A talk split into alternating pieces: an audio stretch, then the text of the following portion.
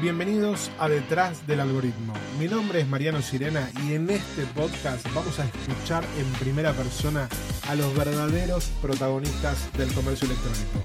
Personas como vos que están detrás de negocios y empresas de todo tipo y tamaño, que te van a contar su experiencia de manera simple y sin vueltas, lo que les funcionó y lo que no les salió como esperaban.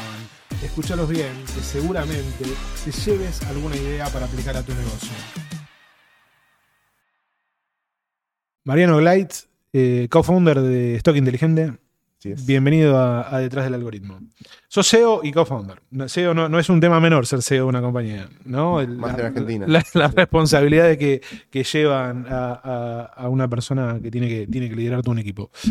Así es. Eh, Marian, eh, Detrás del Algoritmo es un podcast para personas de todo tipo. Tenés desde gente que está pensando en meterse en esto del e-commerce y entender un poco, eh, hasta directores de empresa que escuchan a otros gerentes para tomar ideas y, para, para, levantar cosas. somos una. Tratamos de seguir como dos líneas dos líneas muy marcadas es una, no vendemos nada, eh, contamos lo que hacemos y, tampoco damos consejos. A, través de ese contado contamos lo que hacemos, eh, el otro le sirve, se lo lleva, bien. Tenés un, tema crítico, eh, el stock, más allá de que, sos una, empresa de, servicios, el stock es un tema muy complejo. En cada episodio de todas las personas que pasan por detrás del algoritmo, vos le decís, che, te doy una varita mágica para arreglar algo y te dicen el stock. ¿Qué te llevó a meterte? O, empecemos primero, ¿qué es Stock Inteligente? A ver, Stock Inteligente es una empresa, como vos dijiste, de, servicios, ¿sí? que nace ya hace unos cuantos años. Eh, nos juntamos dos empresas, básicamente. Una que nos dedicamos a hacer todo lo que tiene que ver con software hace más de 20, 30 años. Eh, y nos juntamos con una empresa que se dedicaba a importar productos, ¿sí? Por, cuestiones de amistad o por cuestiones de, la vida que nos llevó a juntarnos. Y nos pusimos a ver qué era, digamos, dónde estaba la principal problemática de las empresas y cómo abordar eso y dónde podíamos pegar un salto en pasar de vender horas hombre, que era lo que hacíamos nosotros, vendíamos servicio, a vender un producto. Bien. Eh, dentro de eso nos encontramos con una tecnología que se llama RFID, que es, por sus siglas en inglés, que es radiofrecuencia, que vendría a ser, eh, lo explico brevemente, es la siguiente... Imagínate el que está escuchando no tiene ni idea de lo que estamos hablando. Bueno, lo explico brevemente. Es la siguiente, digamos, es el salto de lo que es la el código de barras. Sí, hoy es una tecnología que es similar al código de barras, pero tiene un, chip eh, adentro, un tag, ¿sí? que, permite codificarse, y ese tag lo que, nos, lo que nos permite es leerlo a distancia. ¿sí? Lo podemos leer a distancia y no hace falta la visión de ese tag para leerlo. Entonces te doy un ejemplo. Vos tenés una caja con 100 artículos, 100 ítems, que puede ser ropa o, lo que sea, mientras no sea conductor. Lo pasás por una antena y todas las etiquetas que son pasivas te responden al mismo momento. Entonces vos imagínate la situación que pasas una caja con 100 remeras, la pasás por una antena, eh, por dentro de una antena, y las 100 etiquetas te devuelven artículo, talla y color y te dice estoy acá. ¿Qué sería la antena? La antena, vos tenés una antena con la que irradias las etiquetas. Si las etiquetas son pasivas, una antena las irradia y esas etiquetas devuelven su contenido que tienen grabado. Bien. ¿Está bien? Caja cerrada, estamos hablando, ¿eh? Es, eh, es, radiofrecuencia. Es, claro, es radiofrecuencia. ¿Dónde está el tema ahí? Que vos esa radiofrecuencia la tenés que delimitar, porque si yo prendo una antena acá, me voy a tomar lo que está detrás de las paredes, abajo de la mesa, lo que tiene ella atrás.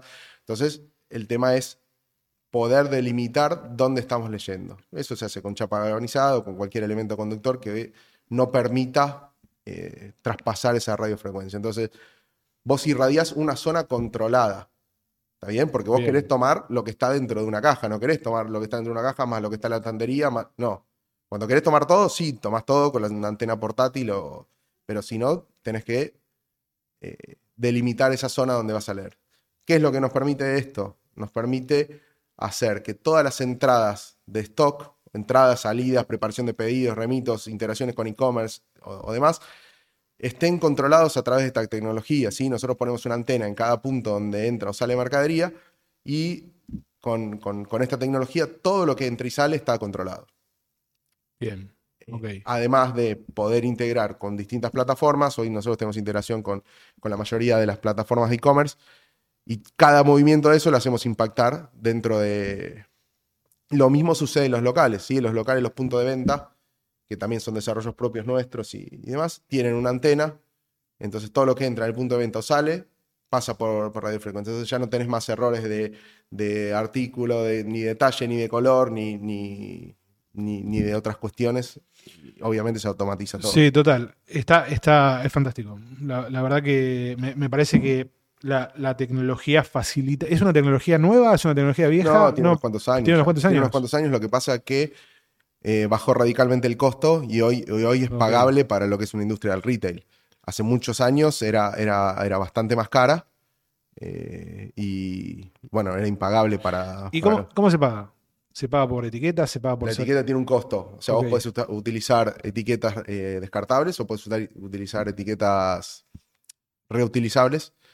El tema es que para lo que es lo que es retail, hoy nosotros estamos usando etiquetas descartables porque se van con la prenda, pero si la prenda, digamos, si, alguien viene y te quiere devolver la prenda, mantenemos esa misma etiqueta que al apoyarla en la antena te dice cuándo se vendió, quién fue el vendedor, a qué precio y demás. O sea, vos imagínate la situación en un local o en e-commerce, que pasa mucho, que alguien vende por e-commerce y ese, ese producto que se vendió por e-commerce lo van a cambiar al local.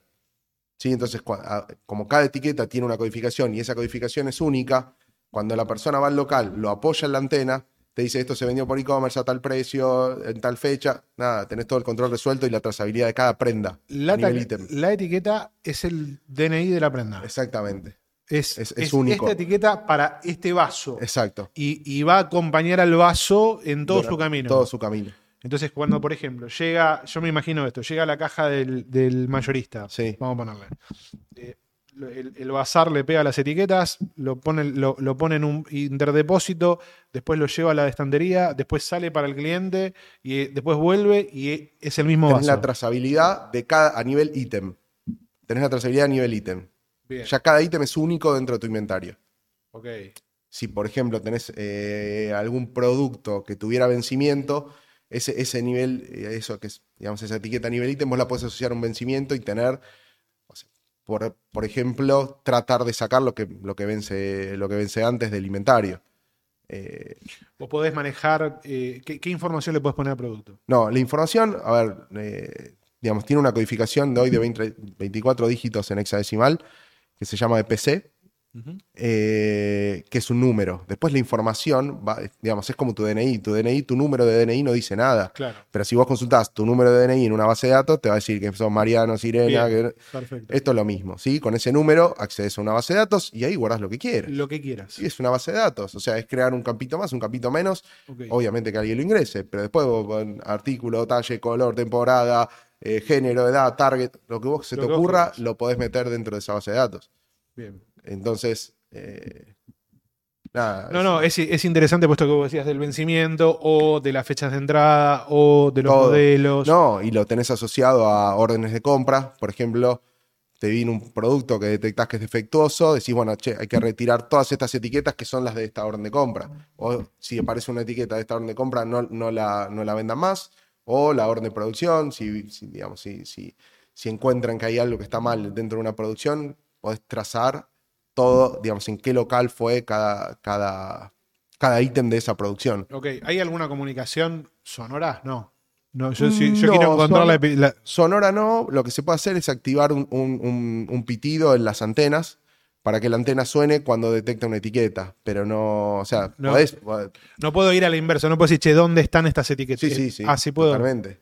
Eso te lo permite hacer la, la tecnología de radiofrecuencia. Vos tenés antenas portátiles que vos la programás y decís, estoy buscando esta etiqueta y a medida que te vas acercando suena más fuerte.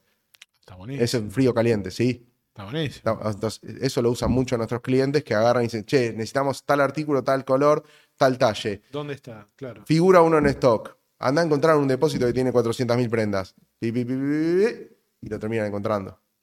Lo terminan encontrando. Hoy es una de las aplicaciones importantes esa. ¿Cuánto vale una etiqueta? Hoy puesta acá en Argentina. Obviamente yo te voy a pasar precio de Argentina. Todos conocemos cómo es la situación de Argentina. Pa- para entender el costo que tiene un, un retail a la hora de etiquetar un producto, ¿no? Sí, hoy estamos alrededor de 20 centavos de dólar oficial, más menos, ¿sí? Vos sabés que acá es bastante cambiante el tema, que ahora hoy hay que sumar al impuesto país, mañana no, salta el dólar de un momento Sí, al otro, o sea, eh, hoy estamos alrededor de 20, 22, 23 centavos eh, de, de dólar. No es tanto. Depende cómo lo mires. Eh, no, no parece tanto, eh, pero cuando tenés que comprar un millón de etiquetas, es una facturita importante. No, pero lo pienso, lo pienso desde este lugar, ¿no? De, de- ¿Cuándo tienes, en- bueno, me imagino que tenés un costo de las antenas, un costo del servicio. Pero eso es por única vez. O sea, acá el, Bien. el- el costo que sí deberíamos medir es el ROI a través de las etiquetas. O sea, el ROI Sí. tiene un retorno alto si lo manejas bien. O sea, si vos tenés la disponibilidad de inventario, si vos decís puedo llegar a un omnicanal fehaciente, con entrega en- en, eh, con Pickup Store o con Ship from Store o con lo que sea, en todos tus locales y, y podés manejar un, un inventario cíclico que lo hagan los mismos empleados del local, nada, podés, podés hacer cualquier cosa. O sea, no, no, no. Claro, porque vos fíjate, cuando, cuando yo veo, veo la- las problemáticas naturales de, de- o primero del, del retail, de productos que por ahí están perdidos en los depósitos y están desaparecidos, que no sabes dónde están, Sí. eh, productos que por ahí no los tenés eh, ni, siquiera, ni siquiera ingresados en el inventario. Hay, hay- hay una problemática que es más grande, que hay, por ejemplo, locales que tienen mercadería en stock, figura en stock, pero no está exhibida. Suponete que vos tenés este saco en tres Sí. colores y está exhibido solo este. Los otros dos colores no se van a vender nunca. Claro. Vos lo tenés en depósito, sí, pero si el cliente no sabe que lo tenés y vos no lo tenés exhibido, no se lo va ni a probar, ni, ni a, a menos que venga un vendedor y le diga, che, mira que viene en negro y azul, no lo vas a vender. Nosotros des- desarrollamos una aplicación que hace eso, o sea, te, con- te hace el control de exhibidos, te compara el inventario que vos tenés en, en el depósito de ese local con lo que vos tenés exhibido. Obviamente que pasar con una antena, lees el, el, digamos, el showroom, lees todo tu showroom te dice, todo esto no lo tenés exhibido, andá y por lo menos agarrá una del depósito y colgala. Colgala ponela. Hay, hay, hay, hay una parte que no que les cuesta mucho a las marcas medir, que es esa. O sea, decir, ¿por qué no se vende? Hasta que no va un supervisor y dice, che, ¿por qué no se vendió el rojo? Si en todos los locales se vendió. Ah, no, van y está, está metido en una caja en el depósito. No le habían puesto la perchita. Entonces, si vos le das herramientas, porque vos decís, ¿es, es culpable el encargado local? Y hasta ahí, hasta ahí. O sea, vos también le tenés que dar herramientas para que pueda desarrollar su, su trabajo. O sea, decir, che, vas a culpar al empleado, digamos, al empleado, al encargado del local o, o al que sea. Muchas veces por ahí sí, hay, hay marcas que le cortan la cabeza a alguien por haber hecho eso, pero si vos le das las herramientas, sacás eso del medio y el que se termina beneficiando es la empresa. O sea, no, no. Total. El tema es, es poder darle herramientas que te automaticen todo eso Vos también. podés, con, con esta tecnología, vos podés decir, che, bueno, a ver, ¿qué tengo en el depósito que tengo acá? Pasar la antenita, tu, tu, tu, tu, y te dice qué porcentaje tenés exhibido. No, o te qué- digo, te digo qué- exactamente qué, qué prenda no, encontró. qué no- qué O sea, es un tema de una comparación. O sea, yo la que no encontré, digamos, en la que no encontré en tu recorrido y la tenés en depósito, te digo, esta, anda a buscar, anda, a bu- anda a buscar el depósito. Encima podés ver si tenés mucho stock y, y toda la bueno, eso, eso sí, ya es un tema de otro, de otro análisis. Está bien, pero podés hacerlo. Sí, sí, pero ya, ya- ahí si ya tenés mucho stock o menos stock, creo que no es un tema de una comparación física, porque por ahí No, lo no, tenés. lo puede, eh, lo puede ser. eh. No, no, pero lo que me imagino, lo que me imagino es, eh, digamos, viste que a veces, lo- a veces pasa, hay, hay como esto que vos decías, che, ¿es, cu- es culpa del encargado o no es culpa del encargado y qué herramienta le damos. A veces cuando vos creás los parámetros, para las marcas termina siendo muy fácil. Pues si yo te digo, che, mira, si vos tenés tres prendas y de las cuales esta tiene 300 unidades y esta 5, colgame la que tiene 300 unidades, por lo menos si la vendemos. Sí. ¿no? Esos criterios lógicos que podrías ir poniendo para, para que funcione. Si vos tenés que hacer un top 5 de, de problemáticas que, que resuelven, sí. ¿cuáles serían? O top 3. Mirá, lo que nosotros, nosotros cuando empezamos, cuando empezamos, empezamos haciendo preparación de pedidos mayoristas. ¿Qué es lo que pasaba con el pedido mayorista o qué es lo que pasaba cuando tenía que ingresar la mercadería para hacer un pedido mayorista? Hoy las marcas para alargar una temporada, ¿sí? cuando van a alargar a distribuir una, una- una- digamos, una temporada con 200, 300, 500 artículos, no importa, tenían que empezar a, a recibir la mercadería mucho antes. O sea, vos, vos tenías gente que empezaba a piquear con código barra, y tenían que recibir 200.000 prendas y tenían que empezar por ahí dos meses antes de ese lanzamiento. Bien. Eso ocasionaba tener un, un- un tema financiero, o sea, además de que tenés que tener un espacio para guardar, almacenar esas 200.000 prendas, tenés, que, tenés un tema financiero, porque vos para tenerlas ahí las tenés que haber pagado mucho antes de lo que vos las sacabas a la venta. Bien. Entonces, uno de los principales problemas que, que- que sí se solucionaron es que como el ingreso pasa a ser casi automático, o digamos, con estas antenas no necesitas la persona tener que estar piqueando y demás, puedes arrancar a recibir mucho más cercano a la fecha de lanzamiento. Bien. ¿Está bien? Entonces, eso genera que vos no tengas que hacer ese desembolso financiero tanto antes y además eh, el tema del espacio, o sea, que no necesites tanto espacio para tener casi dos temporadas metidas en el depósito. Que hoy, que hoy, hoy el tema del espacio es importante en casi todas las marcas. ¿eh? Sí, sí, sí. O sea, ho- hoy hay, hay un tema importante de cómo organizar ese depósito, cómo encontrar la mercadería y que no se te junten más de X temporadas porque o sea, esto tiene que entrar y salir, entrar y salir. Vos cambiás una temporada, tiene que salir una temporada y volver a entrar otra y la tenés que volver a poner en estantería. Eh, eh, hay, hay un tema importante ahí. Bien, entonces ahí lo primero que resolvieron con la, la parte mayorista es eh, el tiempo que se requiere para, para ingresar la temporada Sí. o para ingresar el lote, eh, lo, que, lo que impacta directamente en financiero, Sí, porque no necesito, puedo, puedo rotar, puedo mover más rápido, y almacenamiento. sí. Bien, perfecto, ese punto me parece súper válido. Y en, el, y en el resto de la cadena, una vez No, que... El resto de la cadena, obviamente, después entras en que se toman pedidos y esos pedidos se autocontrolan con esa radiofrecuencia. O sea, yo tengo un pedido para el cliente X, ¿sí? Que pidió esto, esto, esto y esto. Si yo meto todo eso en una caja y lo, lo controlo, te va a decir, che, es- le estás entregando uno de más de este, le estás entregando este, este no se lo estás entregando, demás. Y hay un control muy importante que hicimos, que obviamente todo lo que hacemos nosotros es a pedido de nuestros clientes, no es que a nosotros sí. se nos ocurre, fue, es, es ir la identificando... gente te va pidiendo y... No, bueno, la gente te plantea el problema. Después Claro, digamos, te, tira, te tira, te tira, te, te- te- digamos, te tira el problema y después la solución es, es llegar a un acuerdo, llegar a, a buscar la mejor solución, que, que en eso creo que somos bastante capaces y escuchamos a nuestros clientes. Eh, me dice, che, si me pidió la curva completa y yo le estoy entregando y me olvidé de entregar un talle, suponete, quiero que el sistema me avise. ¿Por qué? Porque vos le entregás a, a- a un cliente todos los talles menos uno y se enoja el cliente, y con razón. Está demostrado que se vende más cuando tenés la curva completa en, en- en exhibida o por lo menos cuando tenés la curva completa en el local. Cuando Claro. tenés ítems descurvados, no me preguntes por qué, porque no la sé la respuesta, pero, pero está demostrado, y lo demostró Sara, Sara hace rotaciones eh, entre depósitos y entre locales, completando curvas, y demostró que se vende más con la curva completa, La curva completa para el que está del otro lado son todos los talles todos que... los talles. Eso. Mirá. Si le viene S, M, L, XL, que estén los cuatro talles. Y, y- y Sara lo demostró, y hoy las rotaciones que hace Sara las hace completando curvas. En una que tenés el S, lo junta con el que tenés M, L y XL. Entonces, ¿Por qué será, no? Bueno, se lo dejo de tarea a los que están escuchando. no, nunca, no, no. nunca me lo puse a investigar. Claro, claro, pero es, inter- de- es interesante, es interesante. Y es verdad, cuando vos vas a a mí me gusta Sara, me gusta el, el modelo que tiene, la automatización, todo lo que tienen. eh, y eh, tendés a ver curvas completas. Sí.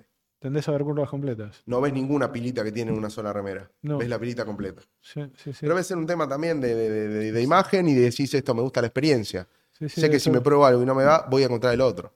Sí, es interesante. es O sea, interesante. hoy la gente cuando va al probador por ahí se lleva dos talles. No te llevas uno solo. A menos que te conozcas muy bien la marca y se, te vista siempre la misma marca.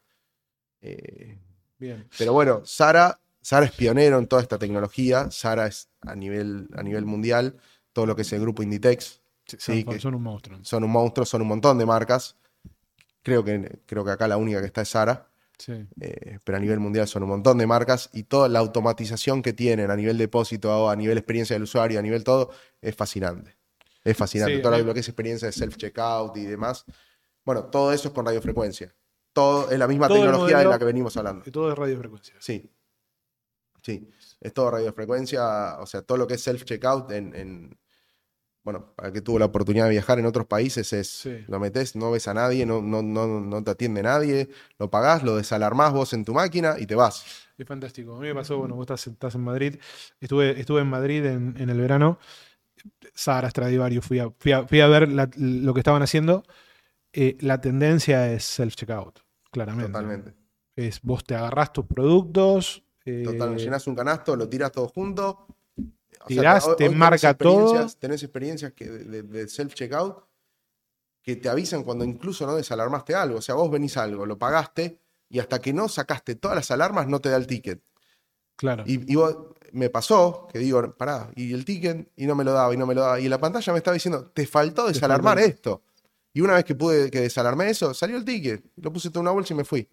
¿Cuándo, te- te- no, no, no andás a ver cuánto será el impacto en, en equipos de laburo, ¿no? En la cantidad de gente. eh, Mirá, te voy a contar, te voy a contar un caso que no que me pasó. Decathlon es una Sí, marca, es. bueno, es una marca muy conocida. Tiene self-checkout hace mucho tiempo. sí, O sea, pero, pero no, no, no es que podés elegir self-checkout o es Es solo self-checkout. ¿Está bien? Y apareció una carta en internet hace, creo que el fin del año pasado, de la gente quejándose. De la gente diciéndole, Décatelo, me des plata porque estoy haciendo tu trabajo. ¿Sí? O sea, yo, no- yo, no, yo no- si quieren, en, en- en mi LinkedIn está, está publicada la carta y todo, y está publicada mi opinión, si a alguien le interesa mi opinión, sí, ¿no? bueno, Pero eh, dentro, dentro de, de esa carta le decían, quiero, quiero que me, me pagues, me pagues las horas y quiero saber por qué está, por qué la gente no, o sea, por qué dejaste de contratar gente y estás haciendo que, tus clientes trabajen. ¿Sí? O sea, yo no accedí a lo que le contestó Decathlon, pero digamos, yo lo hubiera contestado. A ver, el local está impecable, el- eh, digamos, eh, eh, hoy, hoy ya atiende todo eso. Toda la gente que podrías tener dentro de la caja está acomodando el local, completando curvas, abasteciendo el local. Eh, obviamente, el- el- por ahí quizás también eh, aplica precio. Pero, pero Yo- vos fíjate cómo tenés las dos, cómo tenés las dos, las dos miradas, ¿no? O sea, va una cliente y te dice, pará, yo estoy haciendo tu trabajo al final. Pero por ahí no es el, no es el perfil. No, No, vos, no, vos te vas. claramente. Claramente, vos te vas. eh, eh, a mí, por ejemplo, Decathlon. Decathlon me, me gustaron varias cosas. eh, el que más me gustó fue el de San Francisco. El de San Francisco tiene un sistema de robótica espectacular. eh, y esto del, del cashless, el, el self-checkout, ¿viste? No, no hay plata, es todo digital. Todo. Los catálogos ampliados con kiosco digital. Pasillo infinito. Ahora, toda la gente está reponiendo, reponiendo, acomodando, reponiendo, reponiendo. Vos podés dejar 25 cosas en el probador, vienen atrás las chicas y, Todo. van a poner. Está Y lo impecable. mismo lo vi en Sara. Bueno, Sí, en, sí. en- en todo en, Madrid me pasó que, que en todo el corredor de, de la Gran Vía, ¿no? Obviamente, Uniclo, Eh, bueno, Stradivari, to- por eso, todo esto, eso- esos modelos de, de todo, todo self y, la- y Bueno, la pero gente Primark no hizo nada. No sé si No, lo viste. Primark Primark, no es- hizo nada. ¿Y por qué crees que no hizo nada? Y pues, es por precio. Porque Primark es otro servicio, Es otro, otra otro modelo. Primark vende precio, no vende, no vende calidad, no vende experiencia, no vende nada, porque tenés una cola a una Sí. cuadra, papá. Sí, terrible. O sea, terrible. Primark vende precio. Y de algún lado lo tiene que compensar, supongo. Sí, sí. Igual supongo que también debe tener, debe tener un problema de sobreabastecimiento Primark, que- que- que debe tener un tema con eso. HM estuvo ahí al borde por sobreabastecimiento y, y lo fue corrigiendo. Fue corrigiendo mucho stock. mucho stock. Y es un problema, Es- no, bueno, es, es un problema si no lo rotás. claro. Es un capital inmovilizado enorme. Si no rotás ese stock. eh, o sea, hoy, hoy vos me decís, el principal problema de, la- de las empresas es el stock, pero también es el principal capital. claro. O sea, hoy el no, si yo te pregunto dónde está el capital de, de cualquier marca, cualquier marca que vende producto, ¿no? Sí, sí, Porque, sí. ¿Dónde está el capital? ¿Están en los locales, en las mesas, en las sillas? No, está en el depósito. en el- o sea, el capital está ahí. Con lo que vas a salir adelante con, es- con eso. No vas a salir adelante a con vender, lo que vas a vender. Total. Lo que vas a vender. Y también así ese capital, si vos lo tenés inmovilizado, va para atrás. O sea, si vos tenés artículos que son de clavo y no los podés vender, va para atrás eso. Entonces tenés que buscar la manera de solucionarlo. Por eso también tenemos los famosos sales y los famosos sales. Bueno, acá en Argentina eh, pasa mucho el tema del- del- de los sales, que hay rebajas importantes. eh, pero afuera son todavía más importantes, porque entendieron que al final de temporada no tiene que quedar nada para la próxima. Nada. Hay que, hay que liquidarlo y hacerlo plata. Pues es que nos pasó una vez, eh, no voy a decir la marca para, no- para no quemarlo, ya esos clientes amigos de mucho tiempo, muy preocupado, muy preocupado, eh, sin, sin eh, ve- venden griferías, un- una gran cadena de, de cosas para baño. Muy preocupado porque diciendo, che, tenemos un problema, tenemos mucho activo, mucho stock, pero no tenemos cash flow, no, no estamos vendiendo. Entonces, empezamos a ver, empezamos a ver. El 80% de las griferías almacenadas eran modelos viejos. Modelos que habían quedado Claro. obsoletos que ya no se vendían. Y ellos los tomaban como activos diciendo, no, mira, tengo Todo esto 300 vale, vale un montón. 300 mil, 500 mil, un millón de dólares en stock de este producto, pero que eran griferías que encima la grifería, viste, que tiene como esta cosa que muy, muy como la moda, que cuando te pasaste de temporada, vos, vos ves la no las canillas de los 90, no es la canilla que hay ahora. ¿no? Eh, un montón de stock no identificado, en información valiosa, que no era capital, que, que lo habían perdido básicamente, Claro. por, por- por no hacerlo rotar y por no identificar eso. Y sí. ¿Tenés, tenés algún número que de, de qué porcentaje se optimiza eh, a, a partir de la implementación de, de- de soluciones como estas? A ver, lo que, lo que sí está, que son, son números que los pueden buscar en internet y Sí. digamos, están, están, están hechos a nivel mundial. Lo que te puedo decir es que, por ejemplo, un inventario tomado a mano, un inventario manual, hablando en, en cuestiones de calidad y exactitud, o sea, vos, por ejemplo, cantidad de prendas, probablemente estemos, si vos querés contar prendas, estemos más o menos parecidos. Ahora, la, la prenda por artículo, talla y color, ¿sí? Eso a- manualmente está más o menos en un 65-70%. Y con radiofrecuencia lo llevas arriba del 95-98%. Ah, O sea, a nivel cantidad de prendas es una cosa. Ahora, cuando vos pretendés integrar con plataformas de venta online eh, o con marketplace o, o vender en un local cosas de otro y demás, el stock tiene que ser perfecto con todos sus atributos. No puede ser, digamos, che, hay 200 remeras. Alguna, no, no existe. Yo quiero la negra XL. Eh, entonces, lo que es estadística mundial, mundial eh, eh, eso lleva, digamos, es, es, es, es muy un, grande. un 60-70% y lo llevas con radiofrecuencia a, arriba. arriba del 95. Una locura. Arriba del 95. Y, y con todo lo que tiene que ver con, primero, los movimientos de producto, ¿no? Lo- le- Bueno, lo que, lo que sí es importante quizás hacer controles de, de inventario cíclicos. No sé, quizás si, si, si fuiste mucho a Sara, vas a ver que cada tanto están con la pistolita y están recorriendo. Bueno, eso es importantísimo, porque si vos, o sea, un quiebre de stock, ya sea online o lo que sea, te hace perder mucho más que la venta. sí, sí, Todo, o sea, la, la- la decepción del cliente, la frustración. Bueno, nada, lo que ya sabemos que dice, esta- tacha la marca de. de- de- Sí, o sea, sí. no entra más a- no entra más al local. Es importantísimo tener, tener, tener bien ese inventario y si vos le ofreces algo, cumplir. Entonces, nada, nosotros somos bastante partidarios de ver cómo se implementar eh, controles cíclicos de, de- de stock, sí, que en muchos casos puede ser hecho por, o sea, un control cíclico lo puede hacer un empleado local, después tendrás que tener un auditor que cada X tiempo sea externo, quizás. revise. Sí, sí. Pero, pero digamos, el, el mantenimiento o la salud de este inventario. ¿no? Si yo digo, ok, vamos, vamos a suponer que yo soy un comercio, un retail básico, ¿no?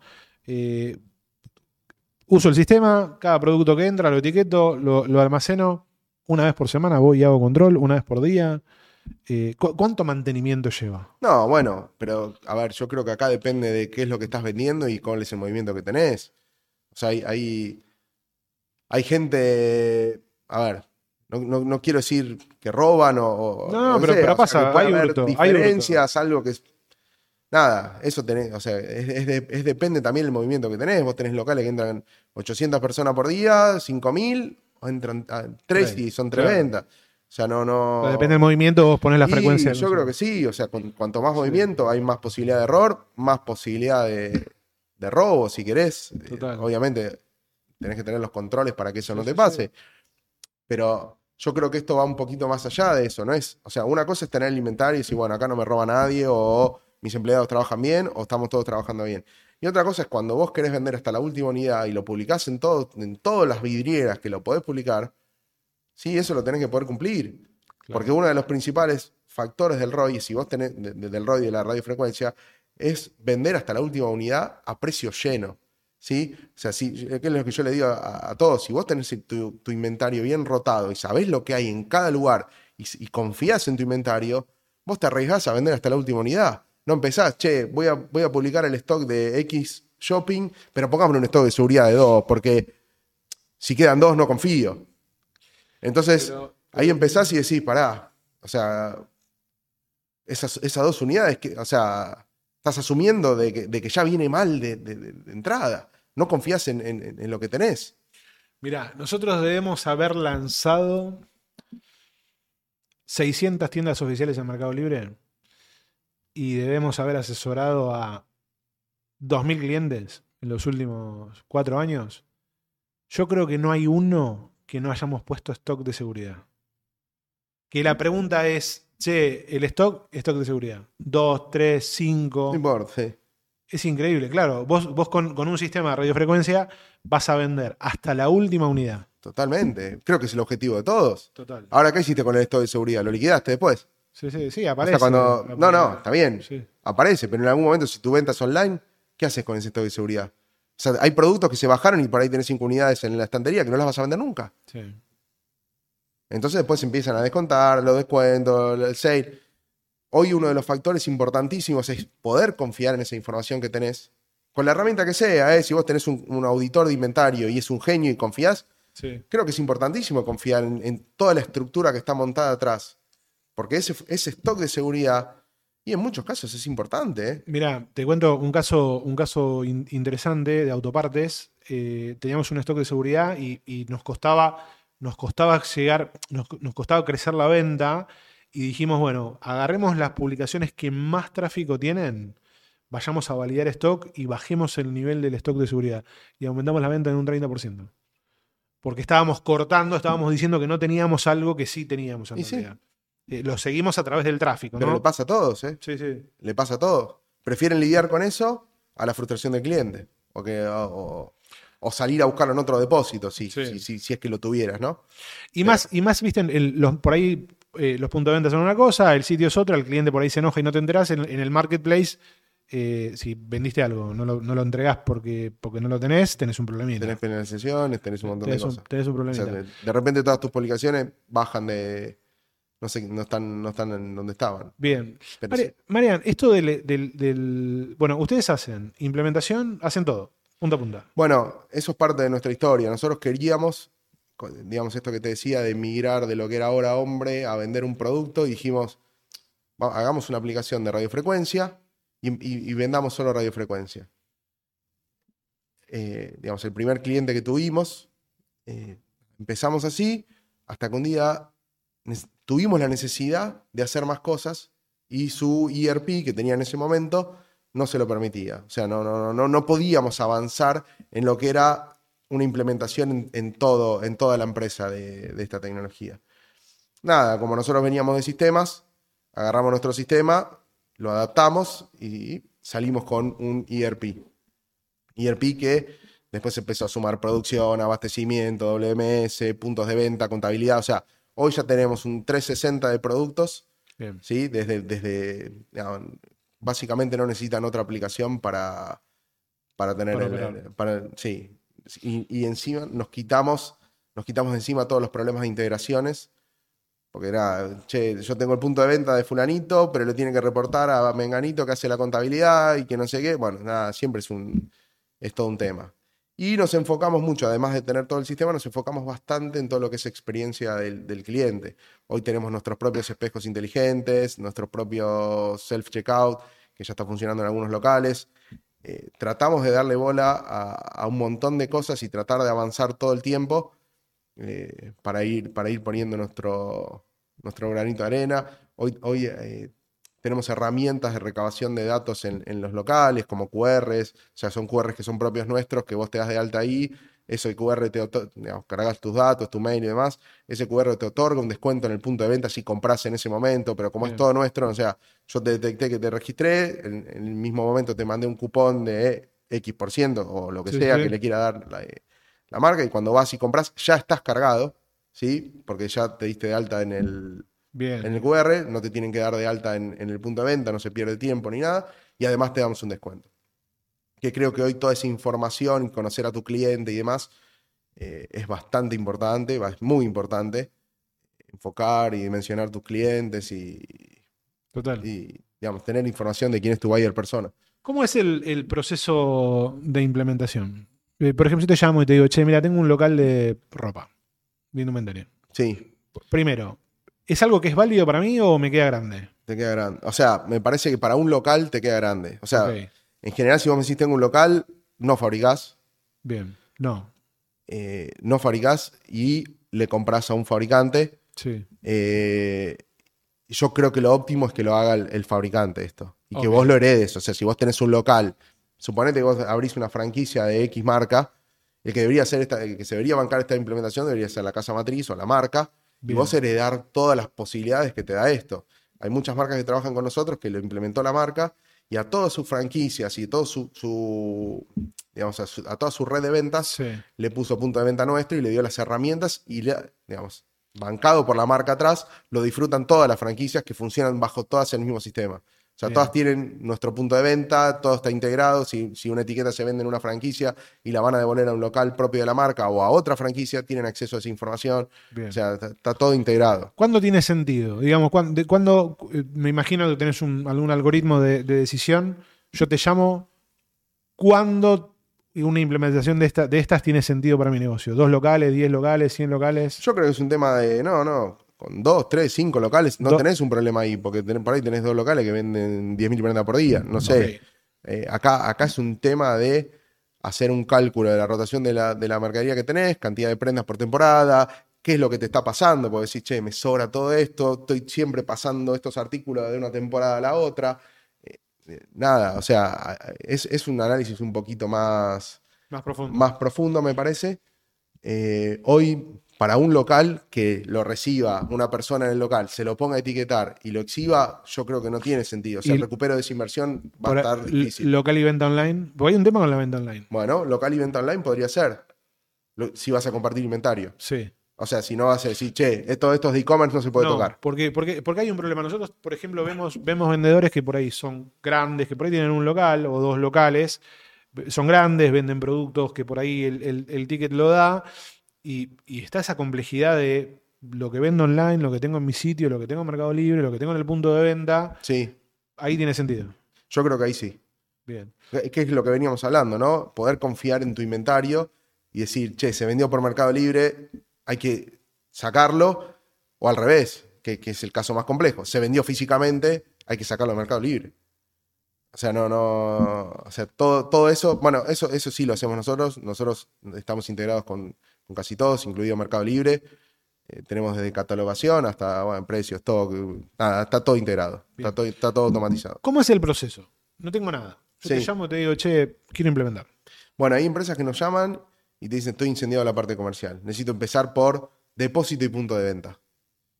¿Sí? Tenés el que. El, en general pasa eso, ¿eh? En general quieren arrancar por todo lo que es mejorar la situación del depósito, puntos de venta y en el medio la venta mayorista o la venta de. y la venta de e-commerce. En general pasa, pasa, pasa así, que es, es, la parte que más observada está y la, en la parte donde creen que fallan casi siempre. ¿sí? En, en todo lo que es eh, el depósito, los puntos de venta y movimientos entre depósitos, toda esa parte en general creen que la... Y en reportería, ¿por qué? Porque hoy hay, hay, digamos, hay, hay demasiados, demasiados productos en, el mercado y vos decís, pará, todos venden, está todo bárbaro. Ahora, ¿quién sabe lo que... O sea, hasta que, hasta que le tiran al dueño, director, CEO, lo que sea, la información de lo que se fue vendiendo, pasó otro mes. O sea, cierran el mes y al, al otro mes le prepararon el informe de cuánto se vendió por rubro, por- no sé, lo que quieran.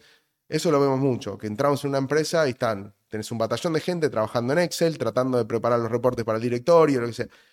Y lo nuestro, al ser nube, o sea, tener- todo esto que te estoy diciendo, o sea, está, soportado por una nube, está todo nube, y nada, termina el mes y tenés los informes que quieras, integramos con Power BI y tenemos un montón de cosas. Entonces, muchas veces nos piden en- empezar por eso, y después sí, por ahí vamos para atrás y empezamos con todo lo que es producción, nos metemos en los procesos productivos, compra de tela, cómo, cómo se arma la producción, o incluso más, más atrás, toda la planificación de esa producción o compra.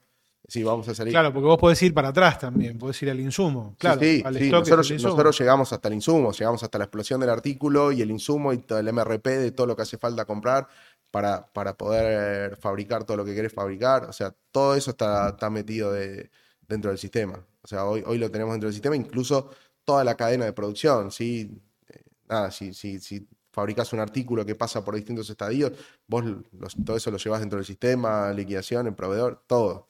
Y todo eso reporta a la contabilidad y cada, sector tiene su tablero que va midiendo qué está acá, qué está allá, cuánto tiene fulanito. cuán- Nada, o sea, es, es- es un tema, es un tema sensible que yo creo que muchísimas empresas hoy contratan gente que termina trabajando en Excel o de repente vos ves gente que están dos, tres, cinco personas haciendo el mismo informe, solo que entre ellas no lo sabían Y encima les da distinto. O sea, que obviamente si, lo, si vos volcás todo eso en un sistema, ya está, es el mismo dato, señores. No, no, no, es, que el dato lo generó él. La agilidad, ¿no? Yo creo que eh, entendiendo, entendiendo esto de, de, poder saber exactamente dónde está tu mercadería, cuándo hay, hasta el último detalle. Eso versus, en tiempo real, ¿no? Eso versus salir a contar, salir a procesar. Yo creo que la, competencia es, eh, no, es comparable. Bueno. No, es comparable. Eh, está muy bien lo que decís. Está muy bien lo que decís. La cabeza de muchas empresas no está en eso. La cabeza de muchas empresas no está en eso. Cree que todo esto es un gasto, que la información es un gasto, que la etiqueta es un gasto y que. Y no lo ven, no lo ven eso, de lo importante que es tener esa, esa, esa información en el momento correcto eh, y que encima esté bien. O sea, muchas empresas no lo ven, ¿eh? O sea, o sea no, no, no, como dijiste vos, no quiero dar nombres, pero muchas empresas pero, eh, no ven, ah, no, no, pero, pero yo esa inversión no la hago, te dicen.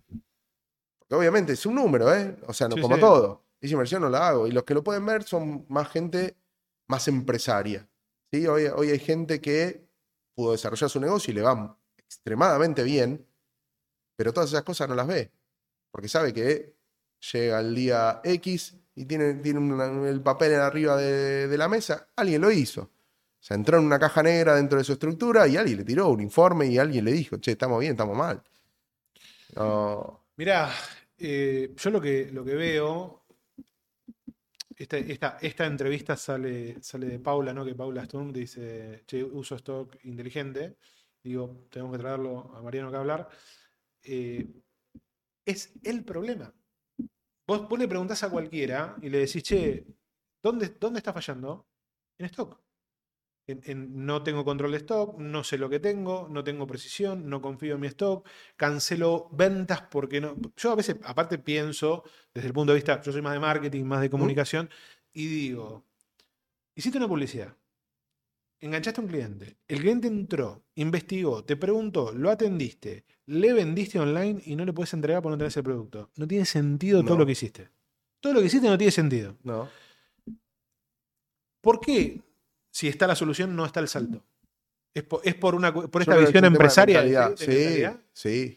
Sí, habla con el que quieras y es, es y Ojo que, aclaro, para el que está mirando, no estamos vendiendo stock inteligente. No, no, no, no, no, es una charla. Genuina Lo que, nos pasó, lo que nos pasó es que la mayoría de los que adoptan esto son gente que tiene profesionales, profesionales atrás. O sea, vos, en general pasa por una decisión del dueño, ¿sí? ¿Está bien?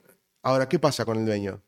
Y sin, despreciar y sin menospreciar. El dueño por ahí arrancó cortando prendas en el fondo de su casa y hoy tiene un mega imperio.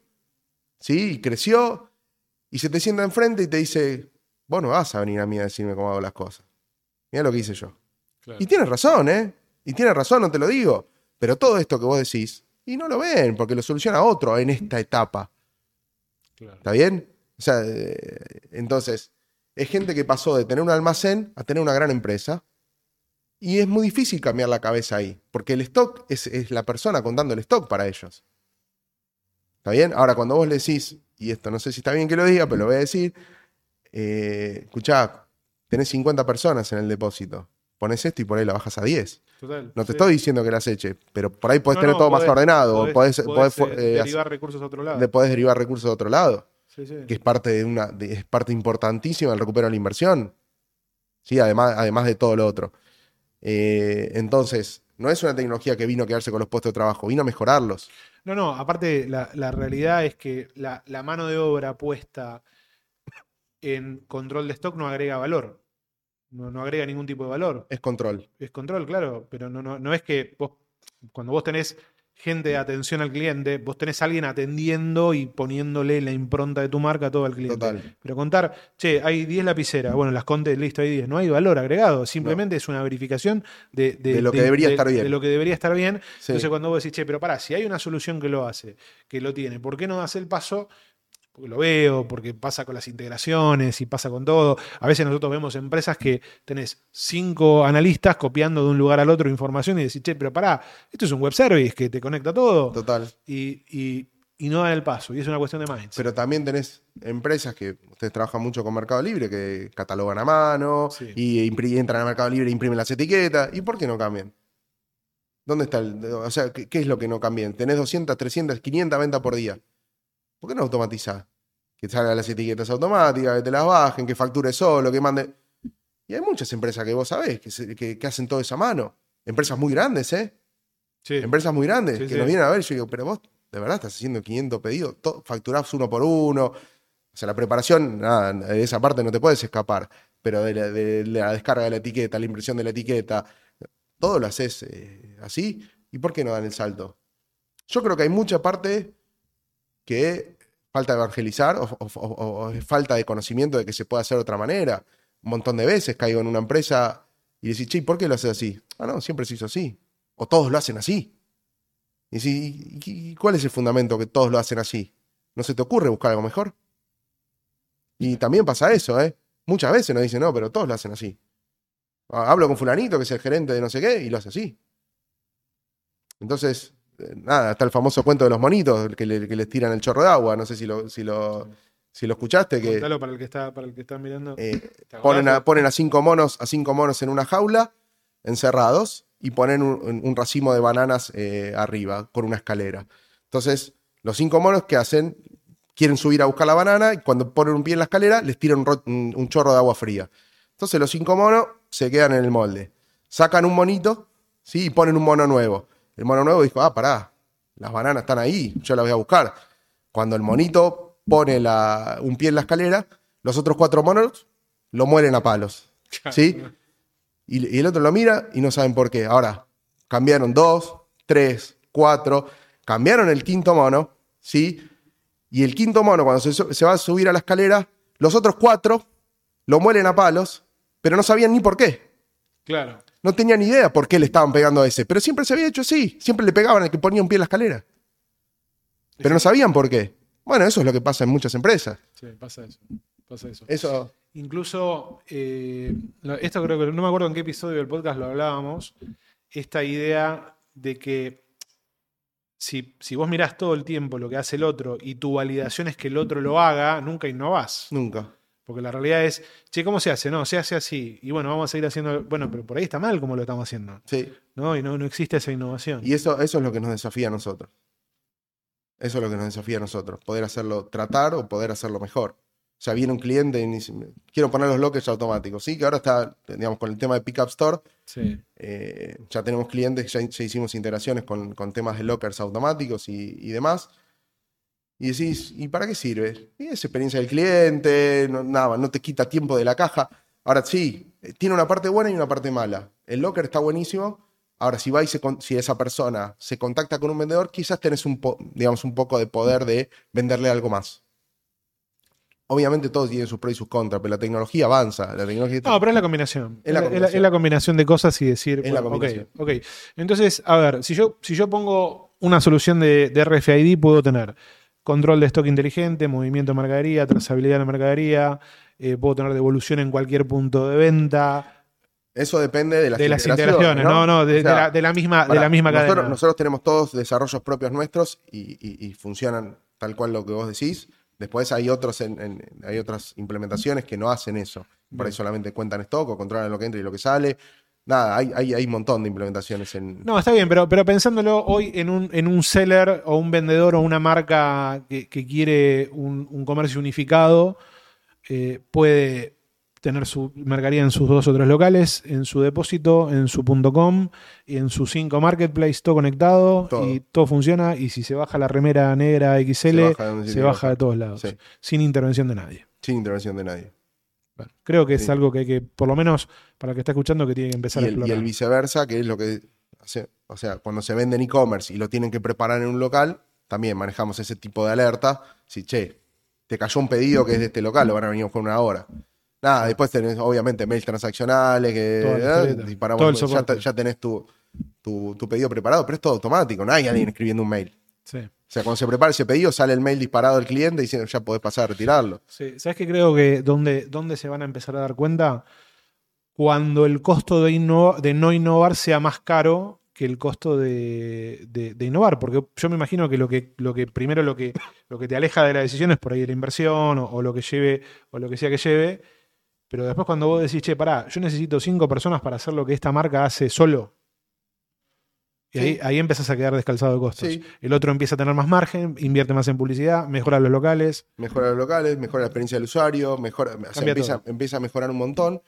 Claro, lo que pasa es que hoy los que, los que entraron en esta tecnología podríamos llamarlo en Argentina, ¿eh? porque a nivel mundial está bastante implementada.